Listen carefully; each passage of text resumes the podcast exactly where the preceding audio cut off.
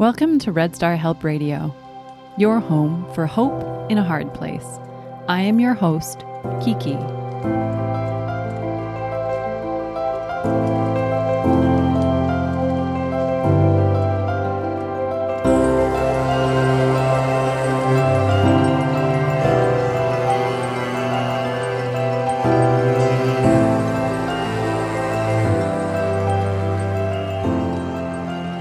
Entry number 45, titled A Heroine and Her Losses. Feeling the shifting of the earth and the resulting crack in my soul self, what is here? What grief medicine is here for me now that I validate this experience for myself? The earth is shifting. I too am shifting.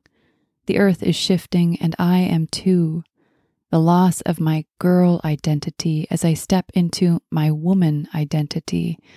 Also, a loss of my girl identity long before this, long, long before this, always being there for others, always stepping in to right the ship.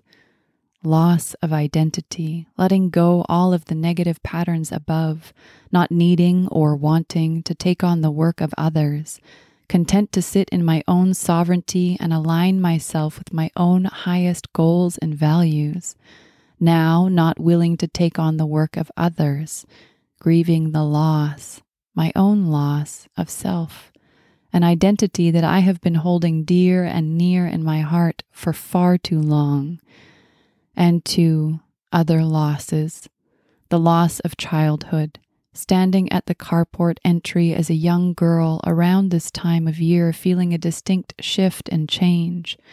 One must grow up, they say.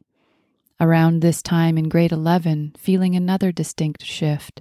One must now grow up and prepare for her future, they say.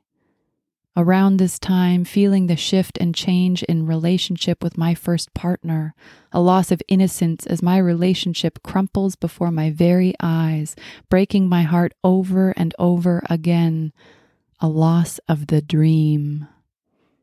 And so, as the edges of the river grief wash up to me, I'm feeling into this currently unnameable thing, a thing that I feel deeply and am reeling in today reeling around in, circling around and around on. I feel like I'm doing this wrong. I feel like a failure.